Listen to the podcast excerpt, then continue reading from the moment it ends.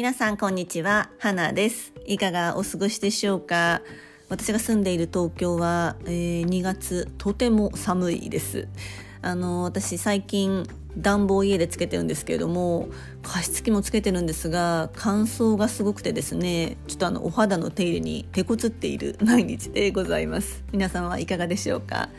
えー、私先日、えー、まあ、研修でですねビズリーチという会社の、まあ、元社長である南社長と、えお会いしてきまして、まあ、今日はそのお話をしたいなというふうに思います。あの今はですね実はビズリーチという会社自体は違う会社あ違う方に、えー、社長を譲っていらっしゃるんですいらっしゃいまして今は、えー、ビジョナルという会社の社長をされていらっしゃいます。で、まあ、せっかく南さんとお会いするにあたっていろいろと本を読んだり動画を拝見したりしてあの直接お話もさせていただいたので今日はそのお話の一部をしたいなという思います。ということで今日のテーマは死ぬ間際に自分の人生を振り返ってあなたは何を思い出したいですか？です。うん、あのビジョナルという社名を聞いても、まあ、あまりピンとこう来る方いらっしゃらない来ないと思うんですけれども、えー、日本に住んでる方なら CM でおなじみのビズリーチこう中指を中指じゃない人差し指を立てたビズリーチといえば、えー、日本に住んでいらっしゃる方であれば、えー、ご存知の方も多いんじゃないでしょうか。あの CM でではですね社長らしき男性がどうせ大した候補者はいないんだろうってこう半ば諦めながらこう書類に目を、えー、落とすとすごい目つきが変わってああこれすごい経歴じゃないかとか即戦力じゃないかと、まあ、思わず、えー、漏らした心の声をこう女性の社員の方が代弁して、まあ、最後はビズリーチと人差し指を立ててこうポーズを取る。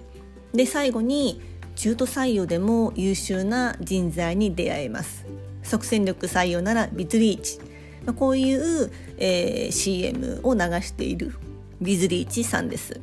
でこの CM でビズリーチという社名を知った方も多かったのではないでしょうか、まあ、それだけ印象の強いインパクトのある CM だったように思います。で私もほとんど CM 見ない人間なんですがビズリーチは知っていました。でこの会社を起業されたのがお会いした南社長でした。ちなみにこの CM が流れた当時のビズリーチって、まあ、結構ピンチだったようでしてまあ、いろんな策を打ってやっていたんだけれどやっていたしすごくいいシステムやこうプラットフォームがあるのにこうどうまだ売り切れていない企業側に入り込めていない、まあ、窮地の状況だったようです。でそこで最後にの手段として放たれたのがこの CM だったようです。でこの CM の作成に、まあ、全面的に乗り込んで対応したのもこの南社長だったとのことです。でこの南社長なんですけれどもまあ、経歴とか考え方がすごい面白いんですよ。で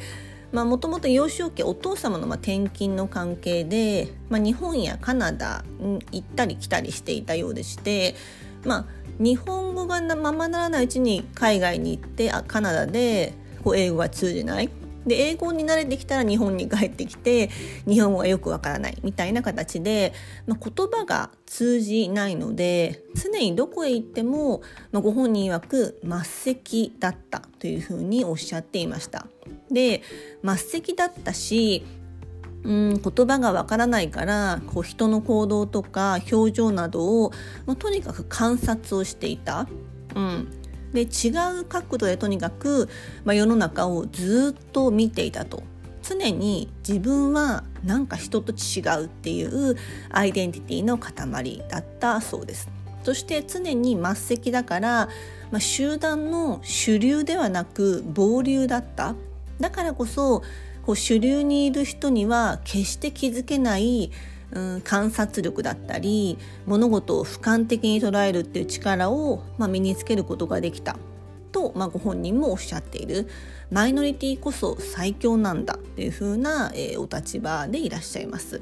で、まあ、大学はアメリカの大学へ行かれていて、まあ、英語が流暢だったこともあり最初はですねお仕事的にはこう外資系金融のモルガン・スタンレーさんに入社をされます。ただ数年して辞められまして、えー、楽天イーグルスの、えー、創立メンバーとして、えー、プロ野球の、えー、新球団設立に関わってその後にビズリーチを立ち上げている方でいらっしゃいます。少し変わった経歴金融会社に入ってその後野球の創設をしてその後 IT ベンチャーにを作るっていうかなりこう業界をまたいだ方なんですよね。であのすごくこの方ってこの転勤だったり幼少期の経験や価値観がすごく大きいんですけれども、うん、考え方がすごく面白いなと思ってお会いするのをすごく楽しみにしていました。でこのビズリーチの立ち上げもすごく面白いんですけれども私はこの楽天イーグルスを立ち上げた時に出会った人たちの言葉たちがすごく素敵だなっていうふうに思っていて南社長から得たこともすごくお話ししたいんですけれども今日はとりあえず南さんを通じて知った、えー、楽天三木谷さんのことをお話ししたいなというふうに思います。ちなみに話はそれますけれどもプロ野球ってもともとの設立経緯ってご存知ですか？なんかのプロ野球ってもともと高校野球の甲子園大会っていう人気コンテンツこれを持っていたのは朝日新聞だったそうなんですね。でこの朝日新聞社に対抗するためにライバルであった読売新聞社が日本のプロ野球を始めただそうです。私全然知らなくて今回本を読んで初めて知りましたやっぱ歴史って面白いなっていうふうにすごく思いますで、まあ、そもそも当時あの楽天が畑違い全く畑違いのプロ野球に参入したきっかけも皆さんご存知です。でこれはですね日本のプロ野球が慢性的に赤字経営だったのが原因だそうです。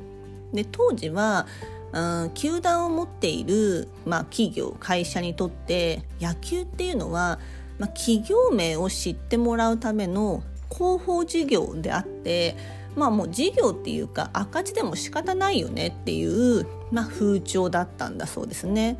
でそのさなか、起きたのが、まあ、球界再編騒動というのはあったんですけれども楽天ぶりはその時にまあ、約50年ぶりに新球団の参入を増したんだそうです。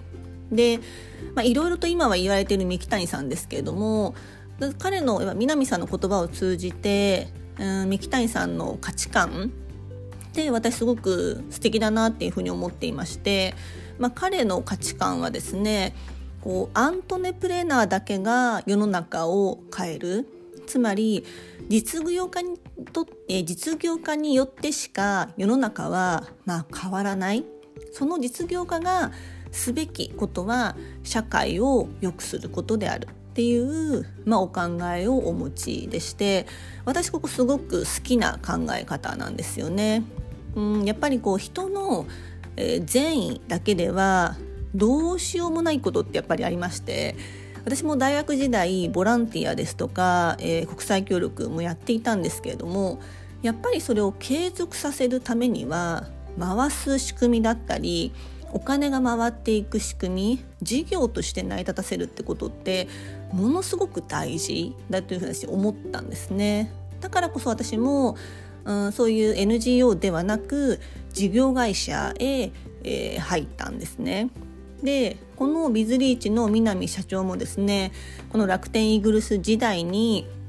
まあ、三木谷さんだけではないみたいですけれども三木谷さんをはじめとしたさまざまな方からこういろんな教えを吸収してビズリーチの設立へつながるわけですけれどもこの三木谷さんの言葉を、まあ、南さん通じて私が一番印象的だったのが今日の題名であることなんですけれども、うん、この実業家の面白さについて語ってるんですが実業家の面白さはファンではなくてフルフィリング充実なんだと。で死ぬ間際になってああやってよかったなと思えれば、まあ、いいと思っていると社会課題を解決するっていうとなんかすごい大きなモチベーションもちろんあるけれどもやっぱりそれが僕にとっては楽しいこと面白いことと思えるからいろんなことが自分はできているんだっていうふうに、まあ、おっしゃっているんですね。なので改めてですけれどもあなたなら死ぬ間際に自分の人生を振り返って一体何を思い出したいですか？三木谷さんはですね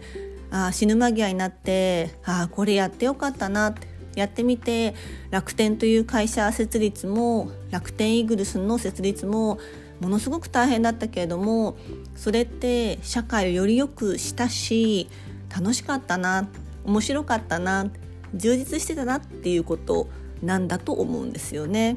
なのですごくうんこの言葉って強いなっていうふうに思って死ぬ間際になって自分の人生を振り返った時に何をしていたいか何を思い出したいかを軸に自分の人生を選んでいると。でこれは南さんも私直接会った時に聞いた時におっしゃっていたんですね。次何をするか？ビズリーチを立ち上げて彼は今ビジョナルという会社をやっているんですが次の授業今絶賛考えていらっしゃる。でその時に何を次するのかっていう時はやっぱりこの死ぬ間際になって自分の人生を振り返ってあこんなことしたなこんなことしてよかったなっていうことのためのものをやりたいっていうふうに、まあ、明確におっしゃっていらっしゃいました。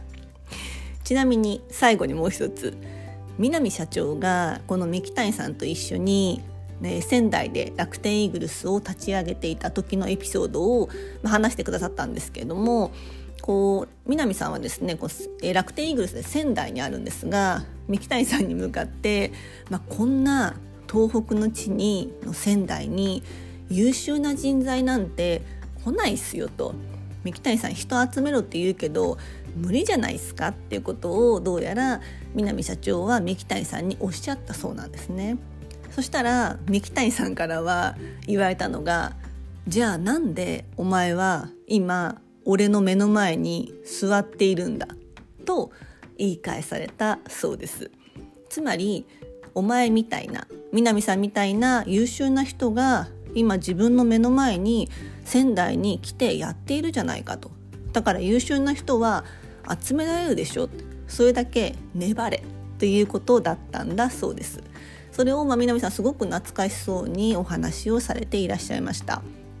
うんで私は今回この研修を通じて私会社員をやっていてこういう研修行かせてもらいこのビズリーチの社長ですとか先日はサイボーズの社長にも直接お会いしてお話できたんですけれども、まあ、これやっぱりこう会社員に入ってその研修に行かせてもらったっていうのはすごく大きいなっていうふうに思っています。